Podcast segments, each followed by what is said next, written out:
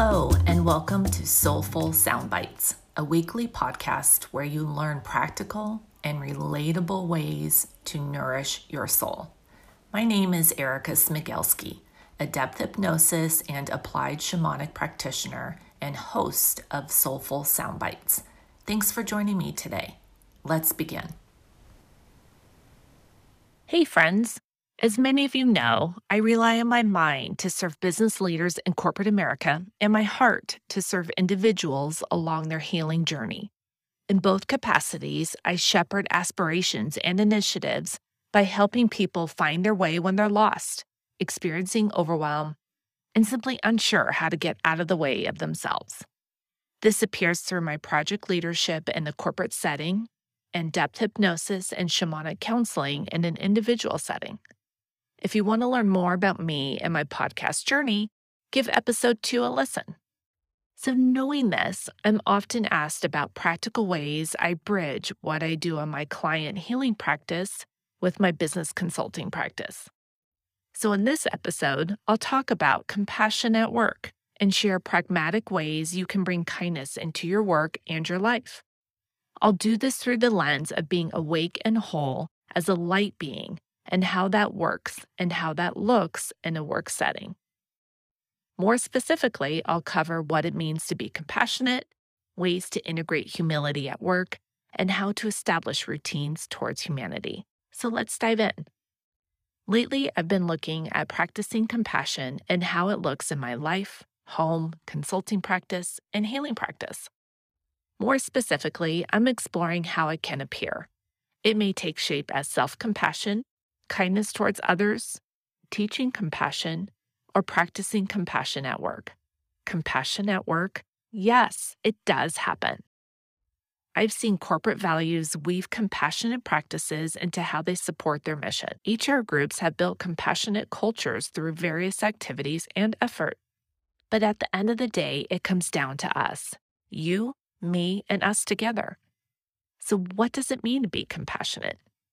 I've taken a 30 second time out to differentiate between being compassionate and being empathetic, as I feel they're mistakenly used interchangeably.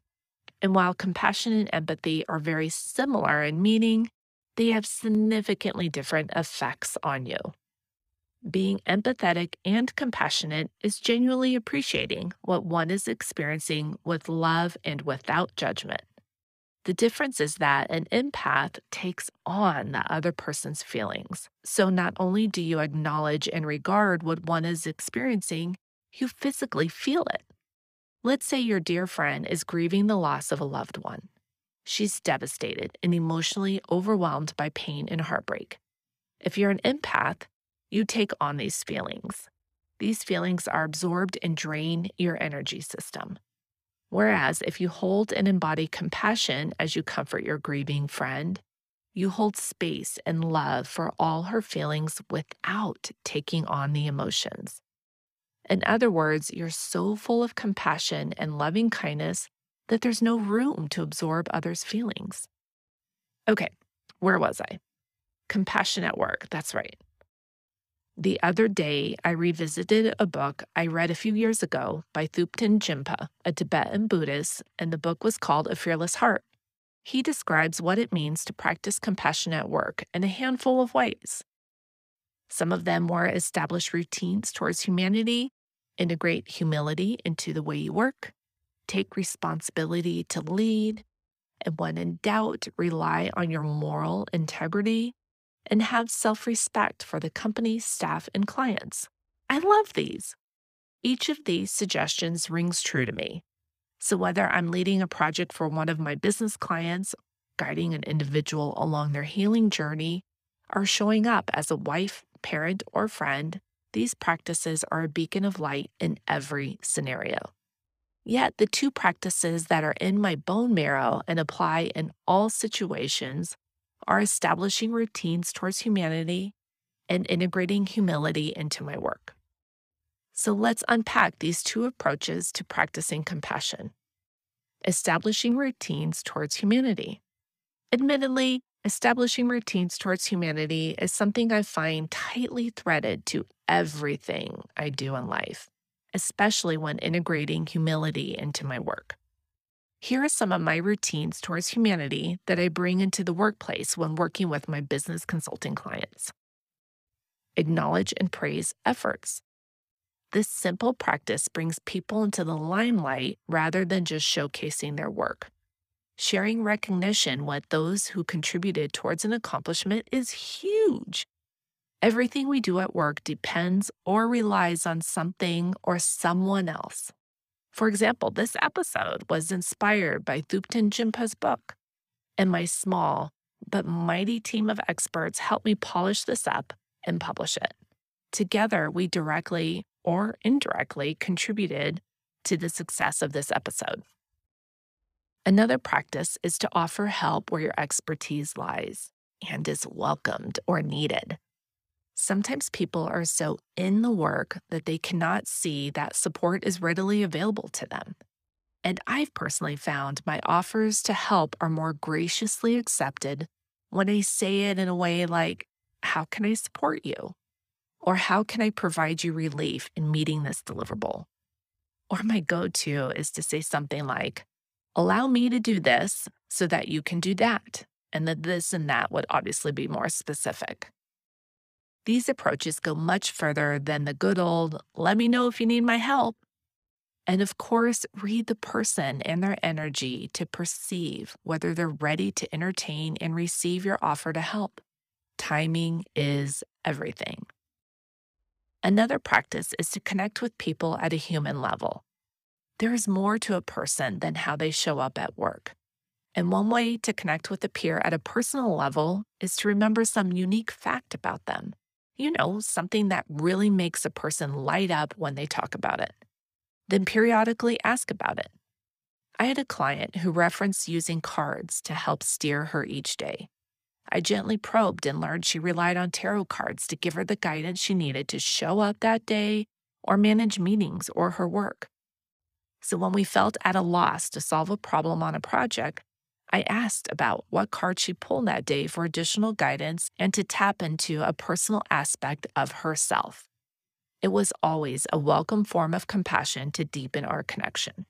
So remember, colleagues are also parents, spouses, friends, creatives, and magical beings. Learn about them and from them. Another practice is to check in with people as a whole. Simply and genuinely ask, How are you doing?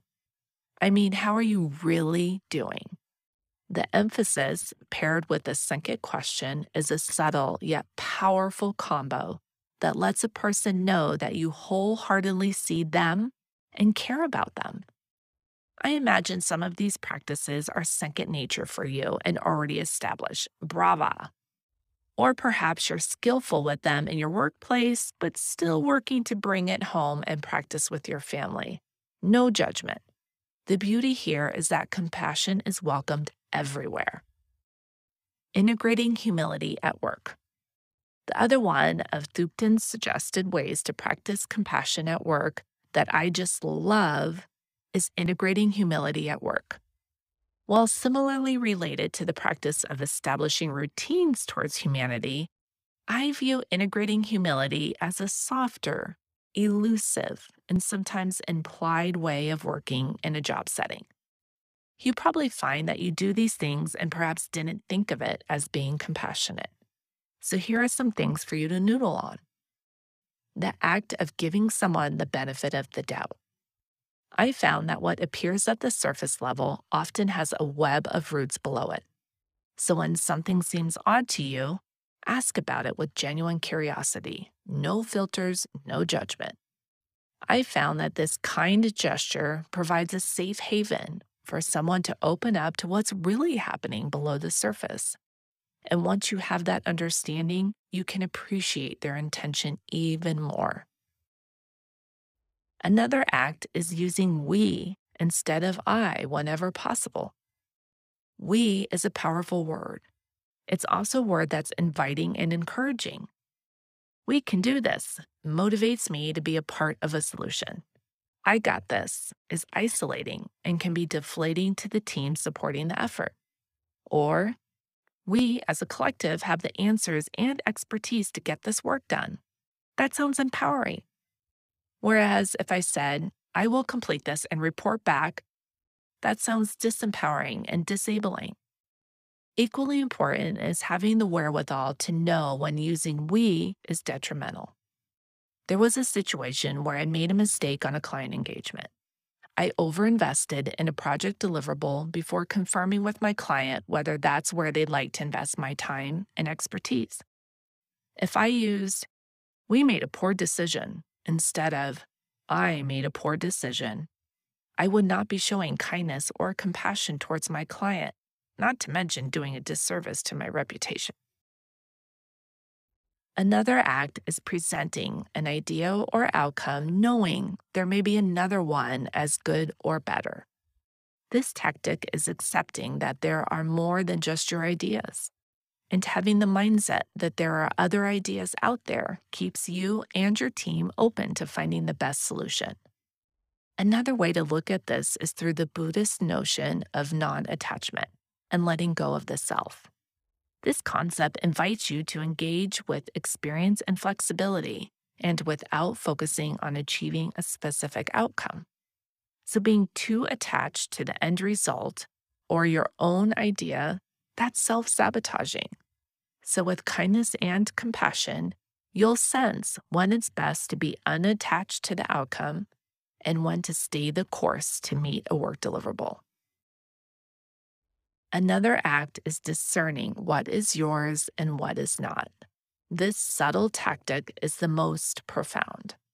It reminds you to reflect on instances, decisions, or situations that trigger you and to know what is yours and what is not. What I mean by this is when something is asked of you that triggers a heavy emotion like anger, frustration, or even judgment, then see that as an invitation to look inward. More often than not, an imbalance or friction in your external environment, um, hello work, reflects an internal imbalance. Let me make this tangible. Early in my career, when I was an employee, I had a manager I felt no matter what I did, it was never good enough. There was something I forgot or something that I should have done differently. I was triggered by this person for most of the time we worked together. I had so much adversity towards them, but pretended all was good. Since then, I realized our working relationship was all about me and nothing about them. It was a mirror of my imbalance about feeling not good enough. So, having a compassionate discernment practice can be the richest form of self care in work and life. This topic is so good the ways you bring pure kindness into your workplace also serve as subtle teachings of compassion to your peers and colleagues. The workplace is a playground to refine these practices so that you can bridge them into how you show up with your family, friends, strangers, enemies, and most importantly, yourself. So, to come full circle, this episode is a collection of practical ways I root compassion and loving kindness by bridging my individual healing practice with my business consulting practice. I hope you found these pragmatic ways palatable and you can adapt and mold and bring them into your work and life.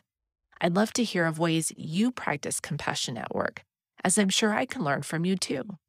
So drop me a message on any social platform at SparkPath or at podcast.sparkpathhealing.com and let me know of ways you practice compassion at work. The main takeaways from today's episode are being compassionate is genuinely appreciating what one is experiencing without judgment. And at the same time, you hold space and tons of love for all their feelings. That way, you do not take on the emotions because you're so full of compassion and loving kindness that there's no room to absorb others' feelings.